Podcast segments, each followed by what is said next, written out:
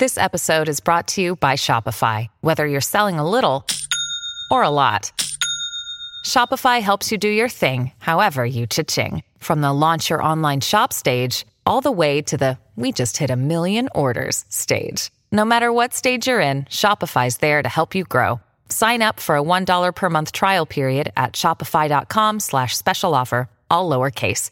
That's shopify.com slash special offer. Storie Libere presenta Buongiorno e bentrovati in questo nuovo appuntamento di Quarto Potere, la rassegna stampa di Storie Libere, giovedì 31 marzo 2022, come sempre in voce Massimiliano Coccia. E come sempre andremo a vedere cosa ci riservano i quotidiani che troverete questa mattina in edicola. Vi è una vocazione intermedia, potremmo chiamarla in questo modo, in questi giorni sulla stampa italiana, perché da un lato si mantiene accesa la fiammella dei negoziati e quindi eh, si cerca anche di analizzare il punto di caduta eh, fondamentalmente interno alla uh, sfida negoziale intrapresa qualche eh, giorno fa. Dall'altro prevale il disincanto, il disincanto di una fase di stallo che eh, si protrae e ormai capendo il gioco di Vladimir Putin questa fase di stallo riguarda prevalentemente e scientificamente la volontà di prendere qualche altro pezzo di territorio ucraino per arrivare definitivamente ad un tavolo negoziale con qualche carta più in mano.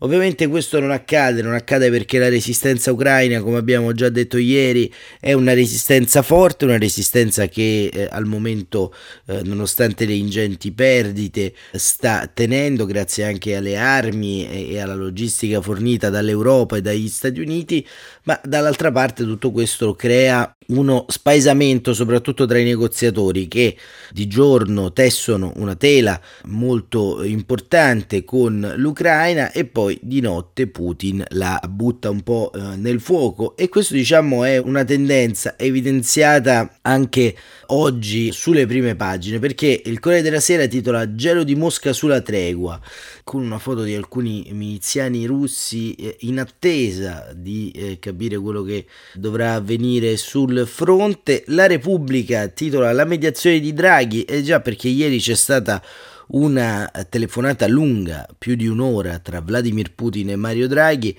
al centro il pagamento del gas in rubli, vicenda che come vedremo va smorzandosi soprattutto per un fronte interno di opposizione che lo stesso Putin ritrova e dall'altra il tentativo molto articolato del Presidente del Consiglio italiano di destrutturare le richieste russe. La stampa invece titola con Senza pace e ancora libero il verbale segreto, una bomba da 400.000 euro sotto la sedia di eh, Conte e questo è un articolo di Filippo Facci sul presidente del Movimento 5 Stelle e Renato Farina invece scrive Putin ci telefona e cede sul gas e sempre da Libero quello spot pro Russia di Insinna su Rai 1 insomma anche Libero si è schierata con l'Europa. Dovremmo cambiare quindi da queste parti schieramento ma insomma il fatto quotidiano, giù le armi, no, 72,9%, Draghi è bocciato. Il fatto quotidiano rimette un eh, sondaggio al centro di questa prima pagina, sondaggio esclusivo tra italiani su quattro contro l'aumento delle spese militari e quindi anche qui il fatto sceglie la linea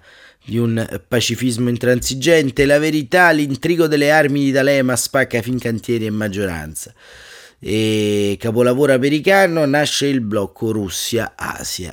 Il tempo, Putin darà ordine al mondo, intervista esclusiva a Dugin, l'ideologo del Cremlino, la sua visione sul conflitto era necessaria per ristabilire i giusti equilibri e valori. Sul ritrovato feeling con la Cina, sapevamo dell'operazione, Pechino sanzioni sono illegali, sul futuro quando avremo vinto tutti approfitteranno delle nuove opportunità e Draghi parla un'ora con lo zar su pace e gas pagato in rubli. Il messaggero appello di pace e il sole 24 ore l'inflazione ora spaventa l'Europa, Spagna più 9,8, Germania più 7,3. Il resto del Carlino, i russi si ritirano anche da Chernobyl, il mattino Putin bombarda la trattativa e ricordiamo ieri c'è stato il bombardamento delle forze aeree russe sulla Croce Rossa a Mariupol, fortunatamente lo stabile era già vuoto da tempo e su domani Daniele Martini eh, scrive un articolo dal titolo Prima di spendere di più per armi e soldati bisogna spendere meglio. In Europa si usano 17 tipi diversi carri armati, se tutti ne comprano altri come si può costruire un esercito di difesa comune? Ma il resto è che ora aumentino gli sprechi. Ma vedremo, vedremo. Il riformista comandano ancora i grillini. La Camera a testuggine difende lo spazzacorrotti. Draghi, ra, Draghi riallaccia i rapporti con Mosca. La notizia: Conte frena la spesa militare e ora la deriva bellica mette letta sotto assedio nel PD. E il foglio eh, titola Con Putin si parla con le armi. E noi proprio su questo articolo iniziamo il nostro sfoglio. Un articolo di eh, Daniele Raineri che è inviato da Mykolaiv. Quello che succede nel sud dell'Ucraina in queste ore illustra bene quanto poco c'è da fidarsi dei negoziatori russi che parlano su mandato di Vladimir Putin per raggiungere un cessate fuoco è una questione retorica, è scontato che non c'è da fidarsi. I russi hanno parlato per mesi di esercitazioni mentre ammassavano truppe per l'invasione. Una colonna di corazzati russi combatte con furia a nord-ovest della città di Kherson, prima città occupata dai russi, per spostare il fronte il più possibile verso nord. Lo fanno perché vogliono raggiungere posizioni più vantaggiose per loro prima che arrivi il cessate il fuoco. Come talvolta capita nei conflitti, i giorni precedenti alla tregua sono molto violenti. Perché vogliono spostare il fronte verso nord? Perché se lo spostano verso nord, gli ucraini non possono tenere sotto tiro con la loro artiglieria la città di Kherson e il ponte che collega con la Crimea. E più lo spostano verso nord, e più sono loro, i russi, a minacciare con i loro cannoni la città ucraina di Mykolaiv. Si capisce che queste giornate sono delicate e che disegnare la linea di partenza del prossimo round di guerra e che nessuna delle due parti crede che davvero una soluzione negoziata arrivi. E così ieri il governatore della regione Vitali Kim, che qui ha la fama di una rockstar per atteggiamento di costante sfida contro i russi, in una conferenza stampa con la solita tutta verde oliva dei politici ucraini, diceva a dispetto dei negoziati di Istanbul, i soldati russi sono molto attivi nel sud e marciano verso la città. Ad un certo punto si è imbrogliato e ha detto che la situazione si risolverà soltanto sul campo di battaglia. I giornalisti gli hanno chiesto quindi il presidente Zelensky sbaglia a negoziare? Ha risposto di no che non sbaglia, ma pensa che l'unico modo per far retrocedere i soldati russi sia lo scontro militare. Kim, a dispetto dell'allegria di guerra ostentata e del favore popolare, ha buone ragioni per pensare male. Due giorni fa, alle sette e mezza di mattina, un missile sparato dal mare ha colpito l'edificio dell'amministrazione regionale dove lavora lui, ha lasciato un buco enorme sulla facciata e ha ucciso 12 persone. Kim non era in ufficio perché, come ha detto col solito registro spavaldo, questa mattina ho dormito troppo. Fonti militari locali spiegano al foglio che i luoghi fino a due giorni fa erano visitabili senza preoccupazioni perché il fronte era più o meno stabile, adesso sono diventati irraggiungibili a causa dei combattimenti. I civili, scrive Reri, non possono uscire perché sono rimasti intrappolati e i posti di blocco d'ingresso da nord non fanno più passare se non i mezzi militari. Il rumore dell'artiglieria riempie l'aria a tratti come non si sentiva da almeno due settimane. I russi si sono rassegnati a togliere l'assedio alla capitale Kiev perché loro, le colonne di corazzati, eh, non vogliono vederle nuovamente respinte e adesso sostengono che lo fanno per dimostrare buona volontà dei negoziati. Ci sarebbe da ridere se l'aggressione non avesse ucciso decine di migliaia di persone. Ma nel sud manovrano per portarsi in posizione. La caduta imminente di Mariupol permette ai mezzi delle forze putiniste che come si sa includono anche un assortimento di ceceni e milizie separatiste dell'esercito regolare, di partire dalla Russia, entrare nel Donbass, attraversare la Crimea e spuntare poco a sud della Mykolaiv del governatore Kim. È quello che succede sul terreno a dettare i negoziati e non il contrario. E questa eh, verità sostanzialmente di Daniele Raineri è in qualche modo un tema e coglie l'essenza di quello che stavamo dicendo, perché eh, da un punto di vista eh, pratico c'è la volontà, diciamo, di stanare Putin dalla sua strategia, ma come ci racconta anche Guido eh, Santevecchi, in verità la Russia non è ferma ad incassare, a prendere schiaffi e, e, ad aspettare la sconfitta o a celebrare un altro tipo di vittoria, no, perché la Russia si sta muovendo, sta cercando di rinforzare quell'asse tradizionalmente eh, vicino alle proprie percezioni, eh, sta in qualche modo creando diciamo un nuovo blocco, un nuovo blocco a destra, un nuovo blocco con l'Asia. E lo racconta appunto Guido Santevecchi sul Corriere della Sera in un articolo dal titolo L'incontro. Lavrov parla con la Cina dell'ordine mondiale. Sorrisi sotto le mascherine tra i ministri degli esteri di Cina e Russia che si sono visti ieri per la prima volta da quando è partita l'invasione, che i cinesi non chiamano invasione. Sergei Lavrov è andato a incontrare Wang Xi per cercare una conferma. L'amicizia proclamata il 4 febbraio da Xi Jinping e Vladimir Putin è sempre senza limiti. Vorrebbero saperlo anche a Washington, dove continuano a temere che Pechino spedisca forniture militari all'armata russa. L'amministrazione Biden ammette di non avere alcuna prova, ma il sospetto resta. Le maschere indossate per la prevenzione virale da Lavrov e Wang sono un simbolo un po' del rapporto tra i due paesi. Pechino teme il virus di un fallimento dell'impresa russa in Ucraina. Il più espansivo è stato l'inviato di Putin. Russia e Cina continuano a rafforzare la partnership strategica e a parlare con una voce sola negli affari globali, con l'obiettivo di andare verso un ordine mondiale multipolare giusto e democratico. Il diplomatico di Xi ha ripetuto la posizione ufficiale sulla crisi. Invito a Mosca e Kiev a continuare i colloqui di pace nonostante le difficoltà. Poi Wang ha osservato che dall'inizio dell'anno le relazioni fra Russia e Cina hanno resistito a nuove prove. Hanno mantenuto la giusta direzione e dimostrato uno sviluppo solido. L'agenzia Xinhua ha pubblicato una nota del Ministero degli Esteri per chiarire la natura della relazione tra le due potenze. Non è un'alleanza che prende di mira un altro paese e non c'è un tetto alla cooperazione, non c'è un tetto alla ricerca della pace, non c'è un tetto per la salvaguardia della sicurezza e non c'è un tetto alla nostra opposizione all'egemonia.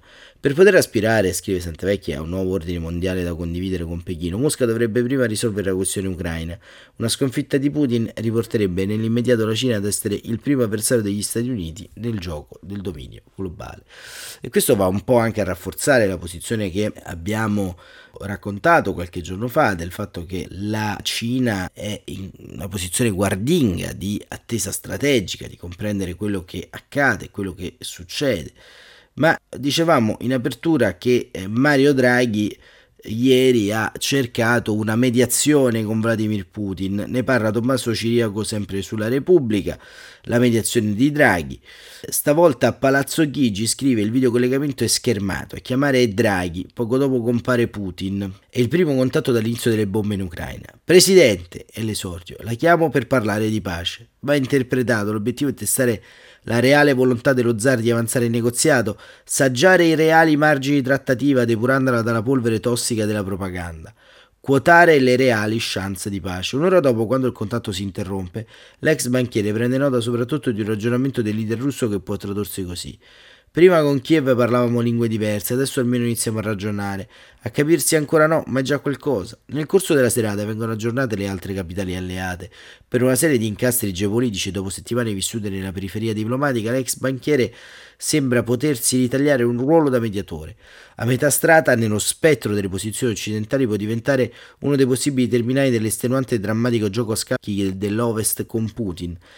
Quando si ritrova a discutere con lui, Draghi ha ancora negli occhi gli ultimi report delle intelligenze alleate. Le informazioni raccolte sul terreno sull'andamento del conflitto rassicurano meno delle dichiarazioni pubbliche dopo il round dei negoziati di Istanbul. Mosca ha appena ufficializzato un approccio scettico sul futuro delle trattative. Ecco allora la domanda del Presidente del Consiglio, che è il quesito di Biden e degli altri membri del G7.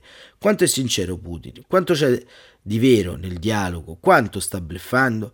Parliamo di pace, dice Draghi. Putin prende in mano il dossier, elenca e lascia almeno qualche margine alla speranza, come se il negoziato non fosse soltanto scritto sulla sabbia. Di buono sostiene c'è che Zelensky ha accettato il tema della neutralità dell'Ucraina, che ha riconosciuto alcune condizioni vincolanti, venendo incontro alle preoccupazioni di Mosca. Niente nato, nessuna base militare con soldati stranieri, esercitazioni dei militari ucraini e basi eh, europee. Proprio il gruppo di contatto è l'altro punto non sgradito. Bisogna ragionare sulla composizione della squadra eh, che garantirà la sicurezza della Russia e dell'Ucraina. Draghi propone l'Italia tra i membri e ottiene la promessa che l'opzione sarà valutata. Sembra un cauto sì. Il compito del capo dell'esecutivo è soprattutto quello di ascoltare, anche per questo nel colloquio non sembra menzionare i corridoi umanitari a Mariupol, che pure ha a cuore, offre però il suo impegno a contribuire al processo di pace. in presenza precisa di chiari segnali di de-escalation da parte russa. Sollecita insomma un cessate il fuoco o comunque un rallentamento dell'offensiva. Ne parlerà oggi davanti alla stampa estera a Roma.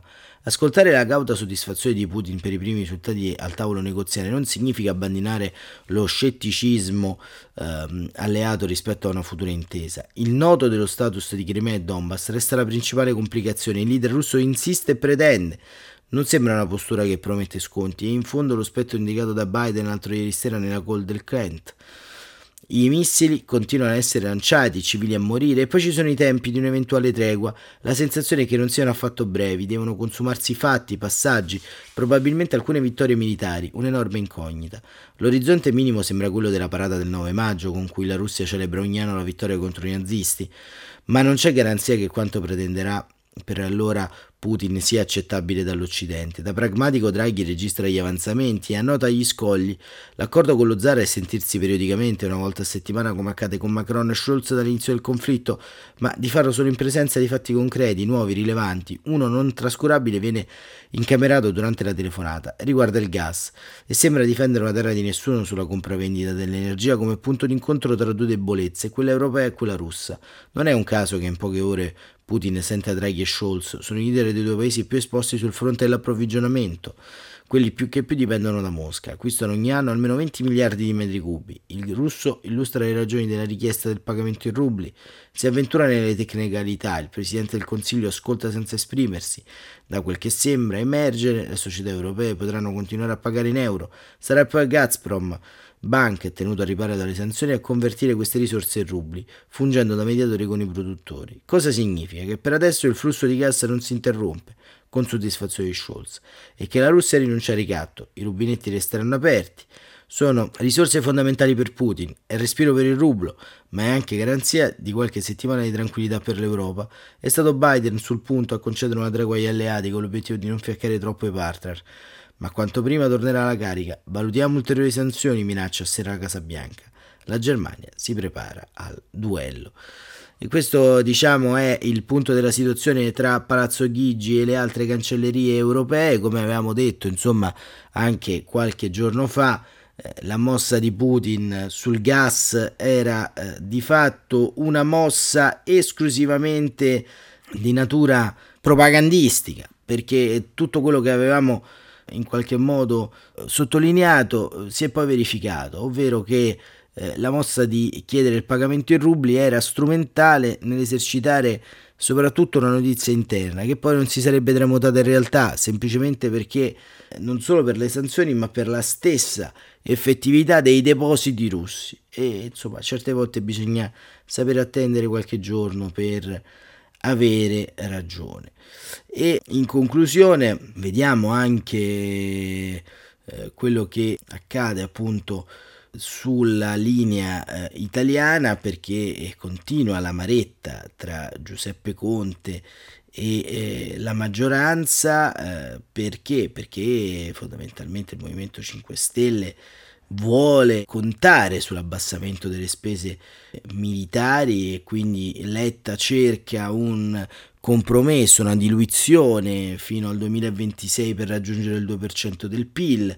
I 5 Stelle divisi al Senato, titolare il Corriere della Sera in un articolo di Emanuele Buzzi. Il leader mette nel mirino l'ala più governista, si annunciano espulsioni per chi, non solo Petrocelli, oggi voterà no. I dissidenti parlano di toni inaccettabili dei falchi contiani. Con queste manovre rischiamo di perdere credibilità. I vertici rivendicano il paese risparmierà decine di miliardi. E in questa conclusione fondamentalmente cerchiamo un po' di alleggerire tra i carichi della guerra e questo atteggiamento di Giuseppe Conte eh, che quando era presidente del Consiglio e governava anche insieme alla Lega ha aumentato esponenzialmente le spese militari e oggi in una situazione di reale contingenza, dettata ovviamente dalla eh, guerra in Ucraina e dal nuovo ordine che si sta cercando di perseguire in termini di difesa internazionale, mette il suo veto, mette il suo no intorno a questo 2% per una mossa esclusivamente strumentale. E viene in mente eh, anche per collegarlo alla notizia del lutto di ieri, appunto della figlia di Alcide De Gasperi, scomparsa eh, quasi centenaria, al fatto che eh, non esistono più quei politici che come De Gasperi puntavano alle prossime generazioni. Oggi, drammaticamente, in questo campo politico aspro, puntano tutti alle prossime elezioni, sperando che ci siano il prima possibile, ma contemporaneamente accendendo un cero alla Madonna per scongiurare l'ipotesi. Quanto potrà andare avanti l'Italia con questa classe dirigente? E forse questo è il quesito che in queste ore ci eh, restituisce maggiore inquietudine, almeno da queste parti. Quarto potere torna domani mattina, come sempre alle 7.45. Buon proseguimento di giornata.